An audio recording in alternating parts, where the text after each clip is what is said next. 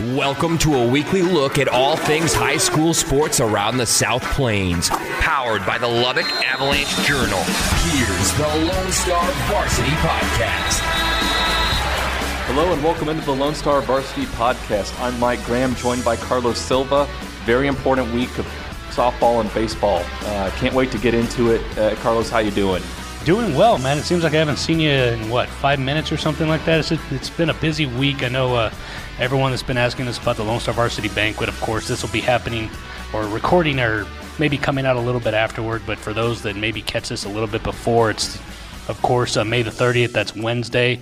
6 p.m. at the Lubbock Memorial Civic Center. Uh, hopefully, we'll see a bunch of you out there. I know we've already got 250 plus uh, Lone Star varsity athletes coming to this, and we're really fired up to obviously uh, honor all those accomplishments. But for some of these uh, teams, like you just said, baseball, softball, their teams are not done and their accomplishments are not over yet, Mike. Absolutely. And, and most pressing, the Borden County girls are going to play in the uh, 1A UIL state softball tournament, which is a really big deal because. And in Belton, which I had no idea up until I saw the schedule. You're right. They're going to be playing their state semifinal game at the University of Mary Hardin Baylor. Yep. In Belton, they'll play at 11 a.m. And if they win that game, they're going to get on a bus and go to Austin Yep. and, and join the rest of the uh, state contingent um, at uh, Red and Charlene McCombs Field down in Austin at, on the University of Texas campus. And, you know, there, there are mixed feelings about having to go to Mary Hardin Baylor. Yeah, and then back. Um, and then go into Austin. But that's that's the way it's going to be this year. And and for this program, which is only three years old, Mm-hmm. which has watched its boys teams be so successful, this is a very very big deal.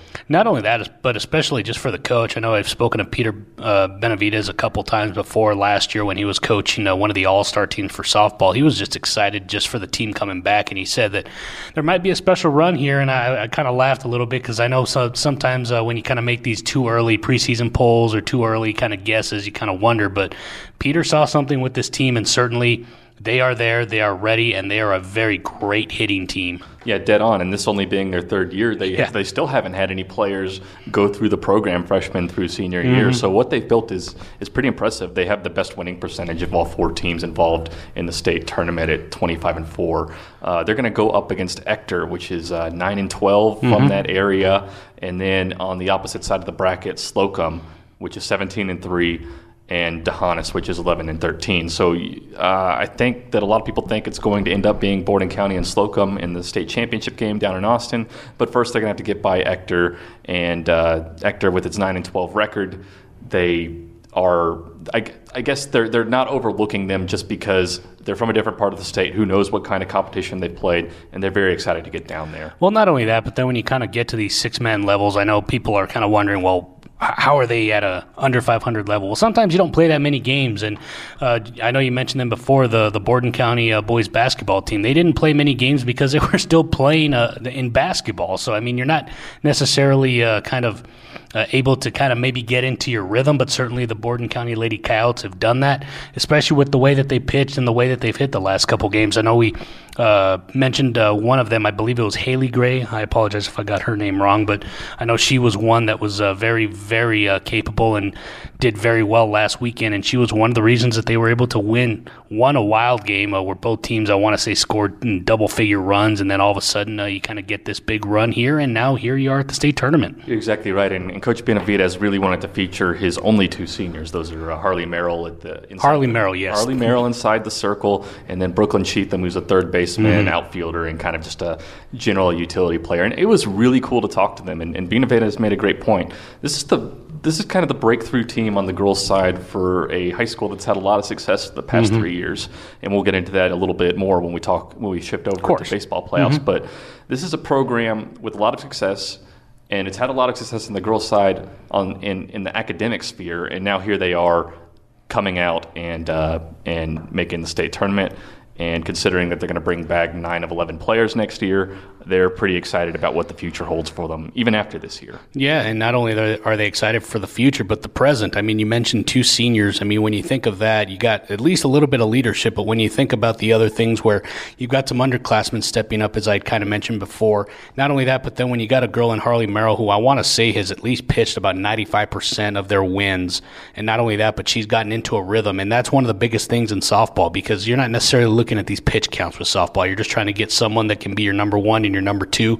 Borden County has that with Harley Merrill, and I think uh, they have that as well at the number two spot. And I think if you have those two things, play solid defense, don't give up easy bases by walking people, I think you're going to be in a very good position to win. And I think that's what Peter has, uh, Coach Benavides, pardon me, has with the Lady Coyotes. Absolutely. Just a couple of quick notes on this one. Since, Sure. they're, since they're not automatically going to Austin, it, it's going to be uh, really interesting for them should they advance out of the state semifinal. They're talking about getting a practice in after winning a state semifinal game at a local city park in Six Austin. man. Just, just to get some reps before Yep. they go up against either Slocum or D'Hanis.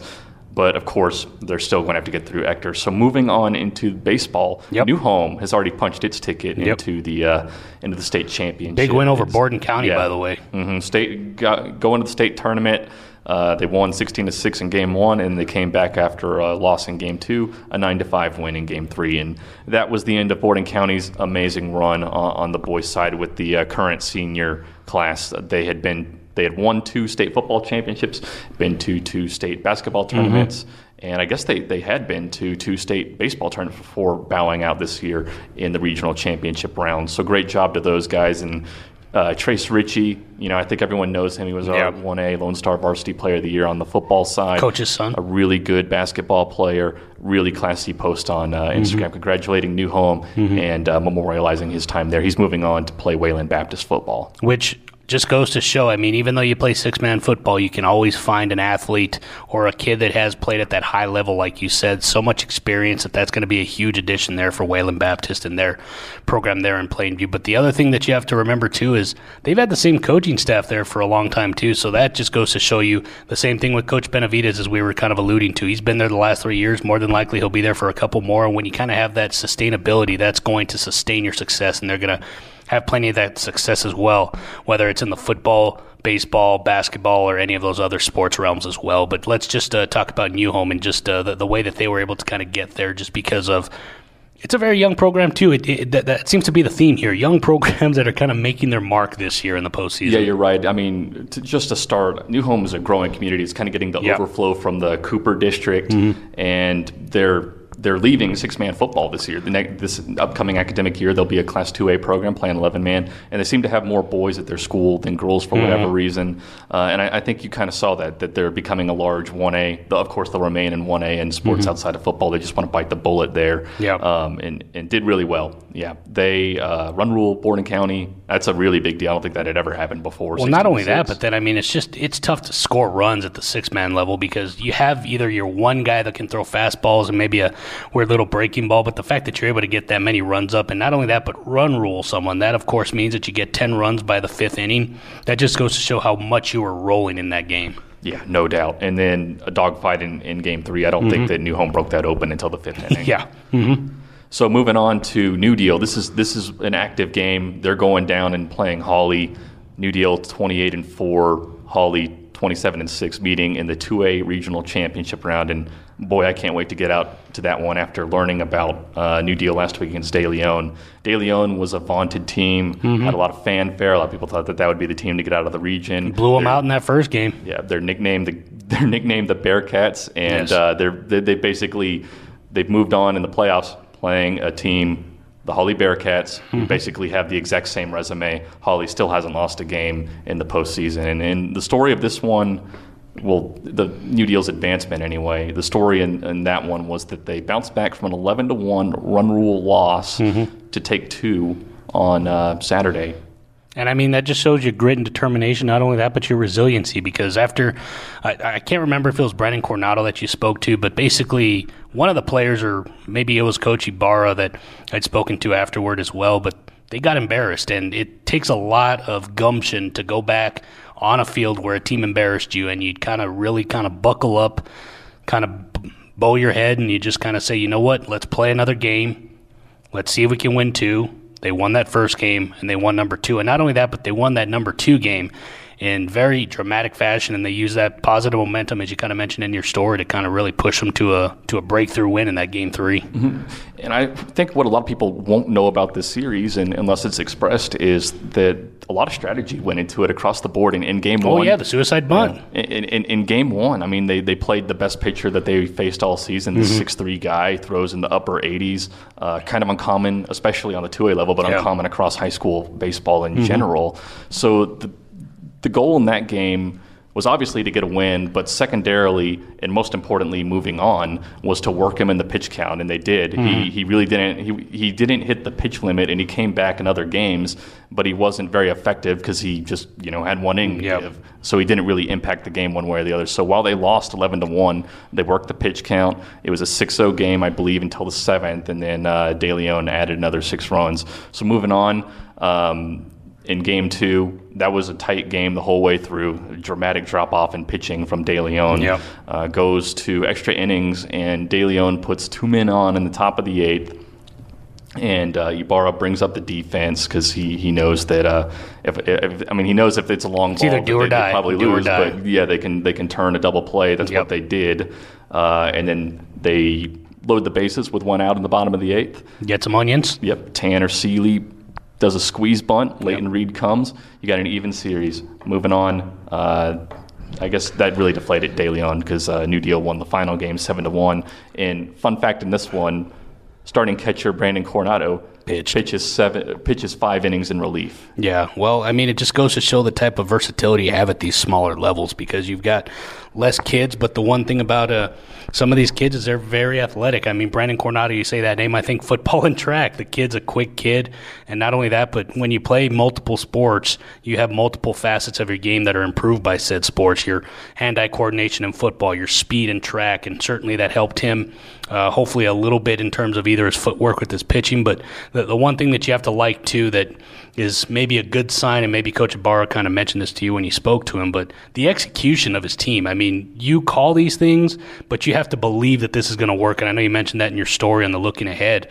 When you believe in it, and you work it, and not only that, but you execute it, especially at suicide bunt, because that is a huge, huge momentum swing both ways, especially if you don't execute. De Leon obviously gets the out they win that game. But you do that, and then obviously that gives you a huge bout of momentum, and that's what they have going into this game against Hawley. You're right. And so moving on to this Hawley series, it's a three game series. Uh, once again, the 2A regional championship rounds. The winner of this game is going to advance on to the state tournament down mm-hmm. in Austin next week. They'll join New Home, whoever it is. Uh, game one will be played at 6 p.m. Thursday at Snyder's Moffett Field. One of the best kept baseball fields. I'm really excited see. now that I'm, talked I'm, about I'm that. telling you, man, it's picturesque. It is beautiful. So 6 p.m. Thursday, then they'll return Friday. They'll play at 4 p.m. Mm-hmm. and if needed, they'll play a game 30 minutes after game two ends, and that will decide who goes to the state tournament. So obviously a very exciting time here for New Deal. I know uh, they, they obviously had a breakthrough run in basketball, had a potential breakthrough run in football. They're getting to that cusp, but I think when you kind of see all the athletes they have, the one thing you notice is hey, they're not all seniors, so they may come back and like you kind of mentioned with the new homes or the the Lady uh, Coyotes at Borden County. You got a lot of kids that are gaining gaining this experience, which is good.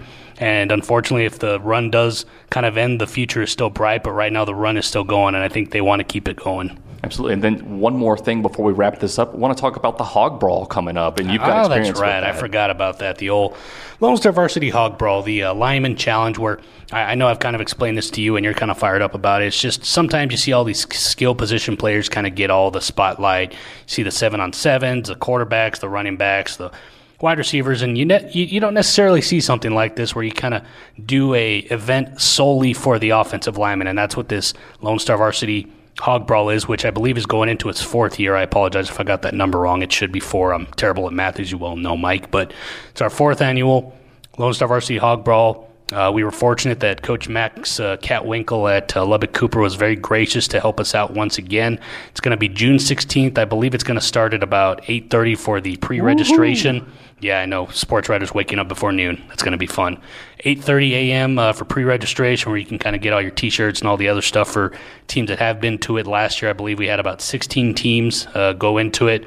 There's a tire pull or tire uh, push, a truck push, and then just some other things, bench presses, just some things to kind of show or just kind of accentuate what an offensive lineman is strength, speed, kind of all the other things. We got video, photos, and kind of all those other things. And if you have any, any questions, you can obviously email us at sports at lubbockonline.com and we'll send you the link to kind of sign up for it. I believe we have four to five. We'll kind of really ramp up uh, kind of asking coaches if they're interested after this Lone Star Varsity banquet. That's kind of filled up our days, as you well know, Mike. But that's really the the biggest thing with that. I, I appreciate you mentioning that. I totally forgot about it. But yeah, June the 16th. I want to say it's about at 8 a 8:30 8:30 a.m. uh, like I said, if you have any questions, sports at LubbockOnline.com, and we can get you that information and how to register and kind of all those things as well. But it's always a fun time. We uh, give out two awards, obviously, for the small school and the big school uh, team that does win, and it just brings some camaraderie. I know last year Marcus Shavers, who was then the head coach at Estacado, felt it really kind of brought his guys together because it was just a little rallying point for the guys, something that they can say, "Hey, we won this. Hey, we're pretty good." And then just we'll go over the coverage plan this week, and I, of course, will be with New Deal. Carlos, you'll be with the Red Raiders hosting the NCAA Regional, and Don Williams will be your companion for that one. He will. He'll be doing a sidebar, and just to kind of really wrap it all together, there are a couple of uh, Lubbock, uh, Lubbock High uh, former standout, uh, Michael Davis, and then of course Braxton Fulford. I know you didn't cover him, but he was a catcher.